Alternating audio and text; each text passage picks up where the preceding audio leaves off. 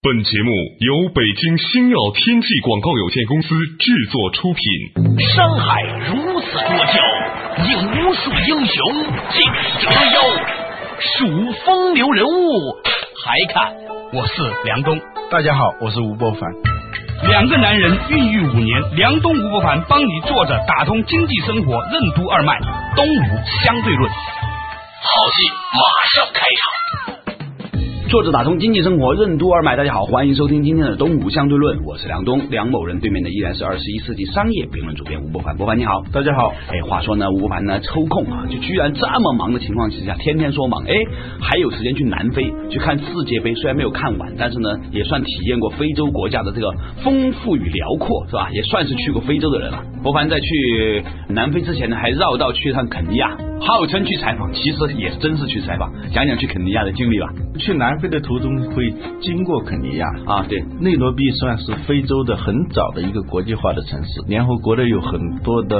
机构设在那个地方。哦，除了纽约以外，嗯有日内瓦、维也纳，再就是非洲的内罗毕。吴伯凡的非洲之旅有何见闻？肯尼亚首都内罗毕为什么会成为联合国的非洲总部？肯尼亚的马赛族人保留了怎样的原始部落风情？马赛人缘何彪悍？为什么凶猛的野生动物能和马赛人和谐共处？欢迎收听《东吴相对论》，本期话题：走进非洲之上期。联合国的环境署和人居署就设在肯尼亚首都内罗毕。哎，你说为什么这两个部门要设在非洲呢？是不是还有一些官员希望自己这一辈子里面有一些时间在非洲工作啊？也不是，因为肯尼亚这个国家呢，做环境保护还是非常好的一个国家。哦，是吗？嗯，对，它的那个生态啊非常丰富。嗯它是个赤道国家嘛。对当时我看，哎，现在南纬二度啊，就是基本上踩在赤道上了。嗯，对，这个国家它没有春夏秋冬，没有四季，啊它只分为两季。啊，干季和水季是吧？呃，旱季和雨季啊所以呢，它的自然生态呢就是非常的丰富。郑和下西洋的时候啊，啊经过了马达加斯加嘛，再往这边来一点点就是东非的肯尼亚。肯尼亚它是也是临海的，对它的北边就是索马里，现在的那个索马里海盗。对，这个国家呢，因为它是靠近赤道，所以它是常年皆夏，一雨成秋。夏天好像是夏天，一下雨呢，就是变成秋天了。啊、就变成秋天了。那个气候变化不是在一年之内变化，是在一天之内变化。哦，是吗？啊、我们去的时候，你看都六月份了，如果是南半球，它应该算是冬天嘛。对其实呢，你又感觉又像是夏天。在赤道上面嘛，它能怎么样呢？对对对，这个国家的环境，在我们看来，从中国一下到那个地方呢，就觉得好像还是挺落后的。嗯有点像我们国家的九十年代初的那个样子，嗯，城乡结合部的那种地方，让我们看到有似曾相识的那种感觉。啊， 就像你当年也是城乡结合不一样是吧？对对对啊，一下子唤起了伯凡青少年、青壮年时期的这种呃快乐的回想。从内罗毕到它的有一个国家公园，好像这个国家有几十个国家公园，对，都是那种野生动物的，狮子啊、豹子啊、羚羊啊、斑马，自然的就是生活在那个地方。我们从那个内罗毕到国家公园要四五个小时，这样就差不多经历了四个时代。那你这个时代呢？在内罗毕啊这个首都，我们住的那个地方是它的内罗毕的 CBD。啊，国贸 对 对，你也看到那些白领跟我们国贸那一样的啊穿着西装啊，还对吧有一个那个狗牌，那个员工牌啊，就穿了 出来吃午饭的 时候，嗯，就郭德纲的话，穿的都是阿尼玛的 西装。好像是你跟到了纽约差不多吧，就那种感觉嘛。在纽约有很多黑人员工嘛，对吧？，在广州现在也有很多黑人员工。说起来呢，我们可能印象不太深，实际上一说到一个人，大家就知道这个国家了。 啊，谁呀、奥巴马，哦，对对对对对，奥巴马的足迹，他实际上是肯尼亚裔嘛，对奥巴马对对，是吧？他的爸爸后来回到肯尼亚了嘛？是吗？嗯对哎，据说奥巴马还有一个什么表哥、表弟还是哥哥、弟弟在深圳打工呢？对对，他弟弟啊他弟弟是吧同父异母的弟弟在深圳啊他的在 当华强北是吧当当当地的人给我们介绍啊，说啊他父亲已经去世了，啊但他的祖母嗯还在。按照规定，总统的亲属嗯他要享受一个保护的，所以现在他的祖母在肯尼亚享受着一个很好的保安。嗯，免得被恐怖主义国家要挟过去是吧？做人质，对对 对对对，肯尼亚呢，做过五十年的英国的殖民地，对呃，所以这个现在保留了这个英国的很多东西，就是殖民地的风范吧。呃，从政治体制，嗯到文化，对包括语言啦、语对言的所有的人，那个司机说的英语很流利的，所有的人吧，差不多都能为什么说英语香港的司机说英语就很不流利？真的 很奇怪啊！真的，那说明这个香港人还是有一颗中国心啊！嗯我的中国心，嗯，内罗毕就是这个样子，跟我们在北京、上海看到的是一样的、嗯啊，陆家嘴、大北窑的看到的都是一样的，CBD，那就是一个信息社会了，嗯也有人拿 iPad 呢，哦，真的，还有人 拿不 iPhone、iTouch 也是，还有人拿 iPad 的呃对你确定他不是外国人去了拿的我吗？分辨不清楚，反正是黑人的西装革履的，很商务的那种人啊拿着 iPad， 他们也在那个星巴克坐着 嘛？对对也有也有 哎嗯你再从 CBD 往外走一点点，到城乡结合部，就有一些类似于我们在很多城市的城乡结合部看到的那种景象，对那种小的作坊啊，那种小的商店啊呐、有点像到了工业社会初期的那种阶段。嗯啊，从信息社会再往外走一点点，就是工业社会。 对，再往前走，走一段时间以后，就是典型的农业社会了。对，有这个小麦地啊，啊对，男耕女织啊，比较传统的那种农业的那种生态，对哎、你都能看到。再往前走，它有一个民族，至今还保持着高度自治的一个民族，叫马赛族。啊，这个族好像人口呢有几十万人吧，对它是高度自治的，各方面的从法律到生活习俗，全部是保留那个原始部落的那种状态，很大一块面积都是这个马赛人，他们是游牧民族，嗯，他就等于比农业社会还要落后一点，嗯，放牛羊，嗯然后打猎，嗯现在打猎受到限制了，嗯因为要保护野生动物。我看他们住的那个房子呢，都是用那种一根一根的小树枝，把它像篱笆一样的，嗯然后再抹上一层泥，上面盖上草，很矮的那种房子。我们东方的游牧民族，蒙古族是蒙古包，对他们呢那样的房子我不知道叫什么，像是草屋、篱笆墙。雨季来临的时候，水草丰美，对他们就在这个放牧。旱季来临的时候，他们要迁到别的地方的时候，就把这个房子一把火烧了。来年过来再建一个这样的篱笆屋，对所以他们基本上是没有什么资产的，他们也没有蜗居了。嗯，这个民族呢，由于什么都没有，所以它很彪悍，没有什么资产，完全是在大自然当中的，基本上是跟动物野蛮的生存状态是一样的。文明人呢，有很多资产。也就变得不那么彪悍了，对啊，资产越多，往往就变得越不彪悍。嗯他怎么彪悍呢？我看他们就每个人都拿着三样东西，一根棍子，嗯敲着石头上有那种金属的声音的那种硬木，嗯非常结实，做家具应该是非常好的 啊。你应该拿两个人回来炒卖一 下。一根棍子，一把刀，啊还有一个弓箭。啊哦你看到的这些成年男子都是这么一个打扮呃啊，他们穿衣服吗？他们没有衣服啊他们是用那个布啊，啊就那么一缠。我觉得那些时装设计大师有时候那设计那种一块布就那么一缠，就好像是一件很有创意的衣服，说不定是跟他们学的。啊，它就是一块布在身上那么一缠，可能别一下就是衣服了。嗯，一直到现在都穿裤子吗？嗯没有就没有裤子了哈。啊，对，它就是一块布。由于没有剪裁，就是一块布，所以呢，一直就是那么延续下来，也没有多少时装风格的变化。对款式永远是那一个款式。对，我们拿手机是吧？拿 iPad，人家就是拿一根棍子啊憋一把刀子，走近了看你都有点害怕。确实是很他们高大吗？很高大，而且呢，他的那个腿都很细啊。嗯，我不知道是不是他这个种族的特性。来啊你看《阿凡达》那些里面那些人都不是很壮的，都是很高很瘦的，但是那个肌肉纤维都是很啊对对长条的，对跑起来就可以奔跑很长。由于长期跟野生动物生活在一起，所以他们跟动物之间有一种非常深切的，我们文明人感受不到的那种交流。嗯他能够感受到这个动物的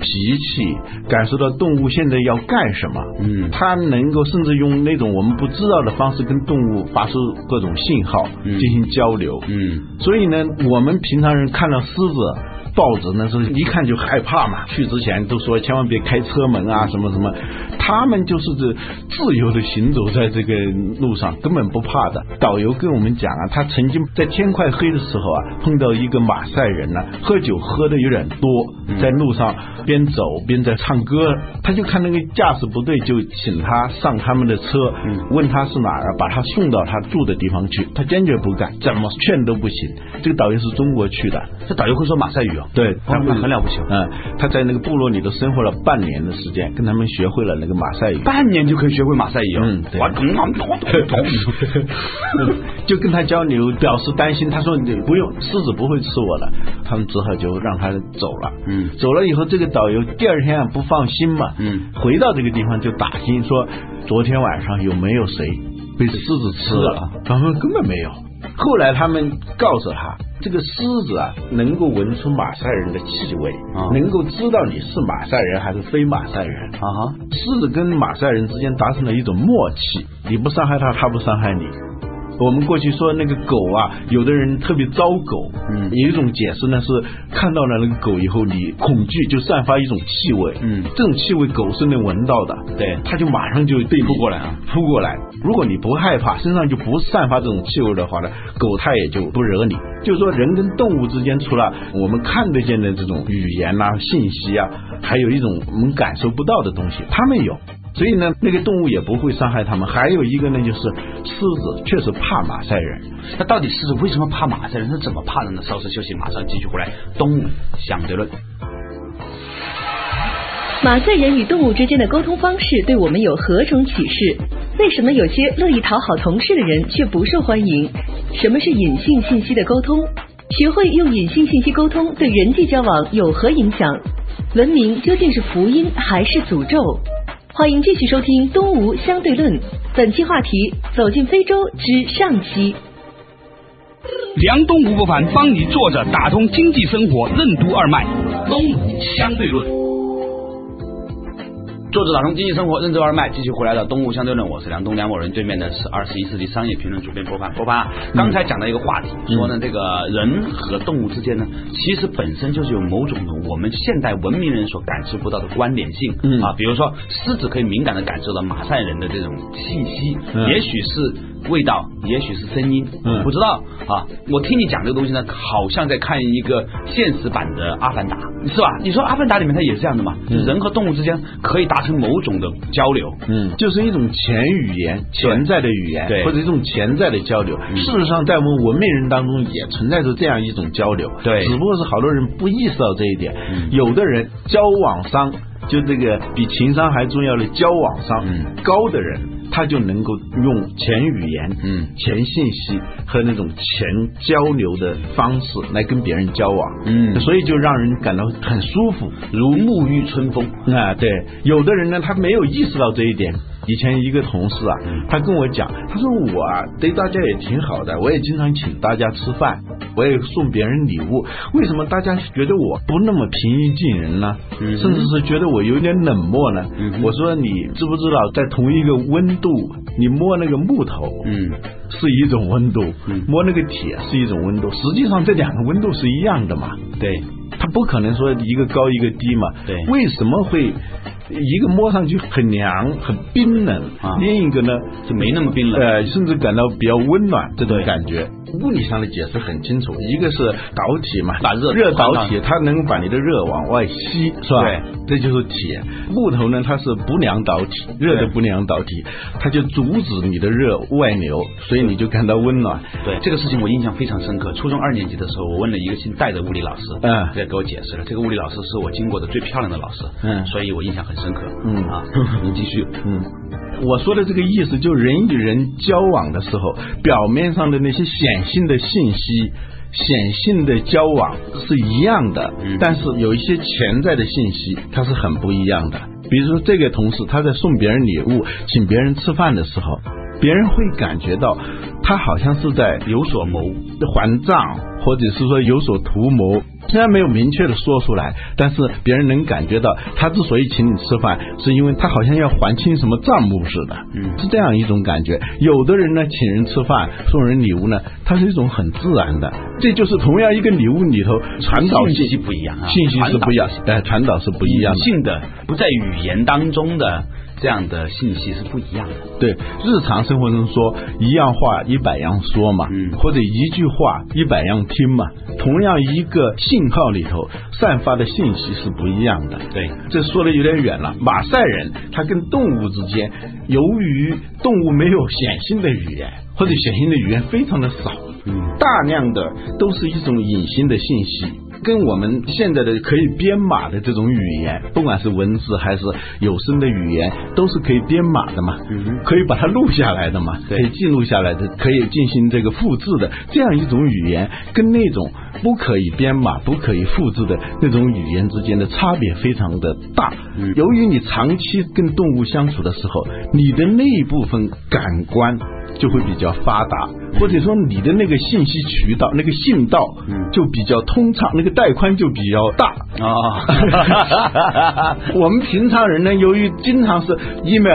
打电话，都是用的显性的信息的时候高度编码的、啊。程序化的信息，嗯，所以呢，你的这个带宽就比较低，甚至完全没有。就是对隐性语言的这种带宽就比较低，是吧？对对对嗯，我就这个感触其实挺深刻的。有些人之所以招人喜欢哈，有些人不招人喜欢，嗯完全就在于那些没有语言的部分，嗯；他怎么传递出来的？这个世界有两种人，一种人是想请你吃饭，你都不想跟他吃的人 有一种人是你哭着喊着要请他吃饭，他还不想搭理你的 人；还有一种人呢，就是永远就是不在乎谁请谁，只要在一起就觉得吃饭就很愉快的人。嗯所以呢，我觉得这如说明人沐和人的春风，你啊跟他在一起，什么叫如沐春风？实际上就是一种能量场，或者叫一种气场。对。在这种场里头，你感觉到不是单方面在索取某种东西，像那铁一样在索取你的温度，嗯而是在散发某种东西。嗯，你作为一个领导者和一个管理者，一定要培养自己的这方面的敏感度，同时的加大你的这个带宽，嗯就这种隐形信息的带宽，嗯你才可能在不知不觉当中让人信靠你、嗯依赖你。嗯这就是所谓的领导力嘛。对啊，这个马赛人呢、他们由于长期跟动物以一种隐性的、潜在的信道他们彼此之间沟通都是用潜规则沟通的， 对对对，就某种潜规则，真对的对是他们都是用潜规则沟通的，对所以呢沟通的比较 好。 对，这就叫默契嘛。我们曾对经讲到过沉默的契约，对啊它不是用有形的、有声的、有文字的这种契约，而是在一种别人都感觉不到的、看不见的那种契约形成的某种默契。嗯呃，有道理。他用不着全副武装，开着坦克在那个草原上走，嗯，因为他跟动物之间已经有交流了。嗯有意思，我觉得这是一个非常好的比喻。嗯其实呢，既然作为一个经济生活节目哈，我们再次强调一下，经济生活并不是经济生活，是经济和生活啊，嗯嗯经济 and 生活啊，嗯嗯就是说在这种经济和生活的这种关系里面呢，我们发现说，它给我们很多的启示，我们人类的进步也是一个所谓的文明和科技的进步，其实是有代价的，这个代价就是什么？是以我们的天真为代价的。嗯比如说马赛人，他有某种的天真，嗯这种天真赋予给他的、嗯那样的一种潜规则、潜语言、潜信息啊、潜频率，这些东西呢是大象无形、大音牺牲的。嗯所谓大象无形、大音牺牲，是说大部分的色彩是看不见的，嗯大部分的声音是听不见的。但是呢，他们那个频道比较宽，他们比我们现在的文明人可以听到更开阔的声音，嗯看到更开阔的世界。所以呢，我们在现代社会里面，你要让自己变得有魅力，你要让自己变得更加的。有趣，或者说我们让一个人更有修为吧，你要再提升哈。嗯其实可能是一个殊途同归的返回去的过程，你要往回走，在某些地方回到你的天真的状况，嗯你比其他人能够更敏感的感受到一些在非语言状况下所传递出来的气味，嗯啊，包括对商业机会的把握，嗯其实包括对人和人之间的某种好恶之间的敏感啊。嗯那如果你能把握这些东西的时候呢，你会发现说很多事情是尽在不言中的。嗯，关键是在文明状态下，我们就培养了对显性信息的这依赖种依赖。从而丧失了对隐形信息的这种依赖以及敏感。对这个时候呢，我们实际上是一个自己不知道的残疾人。嗯，但是实际上我们呃也是在马赛人眼里也是残疾人，对你看到东西比他看得少，嗯你听到东西比他听得少，对吧？或者是这个人，即使他喝多了酒，神志不是那么清楚的情况下，他凭着一种天真吧，嗯老天赋予给他的那种真实的那一些能力啊，禀赋，禀赋给他，他就能够知道该怎么走路，该怎么跟动物交流，所以他也哎有意有思避免了这种无谓的战争和流血。对，所以我是特别反对一个人在车里面装上 GPS 的。嗯，我认为当一个人装上 GPS 之后，他就废掉了。万一今天这个 GPS 没有用的话，或者坏了的话，你就整个就停在那儿。你啊是一个有手有脚、有车、有汽油，还有停车零花钱的人，嗯但是你动不了。对你有眼睛，你就生生的就在这儿站着。那天我跟你去跟王东岳老师吃饭的时候，对我太太不是在那个三元桥，结果闹得很大那个事儿，啊不停的给我打电话，原因就是 GPS 坏了，他完全慌神了，他其实就在三元桥附近，他回家走就只要走上一条高速公路就马回去了。上就到家了，不到十分钟就到家了，但是他就是在那个地方不停的在调他那个 GPS，不是为了看条道路，那就是要怎么把那个 GPS 调好，完全乱套了。这就是麦克卢汉说的这种文明技术对人的那种无痛截肢，截肢的时候没有痛感，把你的某一个功能给去掉了。所以那天王东岳说了一个有趣的话题嘛，嗯他说现代科技啊，在很大程度上就是一把单刃剑，它嗯砍掉了人类的许多本能。嗯，一项一项的砍，比如说，当我们有了这个在手机里面的电话号码本儿以后，我们几乎记不住很多人的电话，对可能你顶多能记住三五个人的电话而已。原来汽车没有 GPS 导航的时候，我看大家开车开的挺好的。对呀、现在真的是很多人 GPS 一旦出问题，那真是天下大乱的那种感 觉。对啊，就是一个有眼有手有车的人， 生生的站在马路 上。我在马路边捡到一分钱。爱默生有一段名言，就说人类这种状况：车辆使人类的双腿软弱不堪， 对，图书馆摧毁着人类的智慧，嗯，笔记本损害着人类的记忆。他就是说的这个人类文明的这种福音和诅咒嘛。嗯他给予你这些东西的时候，实际上把很多东西都给拿走了。对，当时在经过马山人的这个部落的时候，我在想一个词，嗯和谐，人人皆知的一个词。但怎么才能够和谐？和谐第一步是要沟通，嗯沟通的渠道非常的畅通。对，除了沟通的能力之外，还有根据这些信息，你要如何去协调，如何去共振。对，我最近是共振主义者，我发现频率的共振几乎可以解释一切问题。嗯就是说马赛人他所发出来的频率，嗯啊，和狮子的频率之间是否能形成共振，嗯就是谐波，和谐的谐啊，嗯这两个波如果是正倍数的时候，它是谐波；嗯如果它不是的话，它就形成抗干扰，它就有个干扰波，彼此就会衰减嘛。经常是这样一种情况，由于不是处于共振的状态，那么你发出的一个信号，你觉得已经是非常的明确了，但是对方要不是感觉不到，要不就是误读，他就会做出反应。这个反应发回来的时候呢，你自己又做出了另外一种反应，信息传说中的鸡同鸭讲，不仅是鸡同鸭讲，最后就是本来是根本就不会有什么冲突的，甚至是可能达成合作的，最后就变成冷战，甚至是热战。这就打是起来我们家昨天晚上发生的一件事情。嗯我老婆和我妈两个文明人，嗯。说着同一件事情，最后发生了强烈的误会的事情。 我开始的时候呢，还努力的想加强他们的沟通，后来听说所有的家庭都是一样 的，我就放弃了。 好了，感谢大家收听这一部分的《东吴相对论》。这一部分呢，其实提到了一个很有趣的话题：吴不凡从马赛人与狮子之间的和谐沟通，突然理解了天真之于当今人类的重新的真正的价值和意义。好了，感谢大家收听这一期的《东吴相对论》，下一期同一时间再见。为什么一个人去过的地方越多，知道的地方就越少？真实的非洲大草原和我们想象中的有何不同？媒介化的社会如何主宰了我们的生活？一夜暴富为什么会损害年轻人的心智？美丽的非洲大草原是旅游者的天堂，也是当地人贫困的根源。我们该如何在环保与发展之间取得平衡？我们需要怎样的多元化的世界观和幸福观？明天同一时间，欢迎继续收听《东吴相对论》，走进非洲之下期。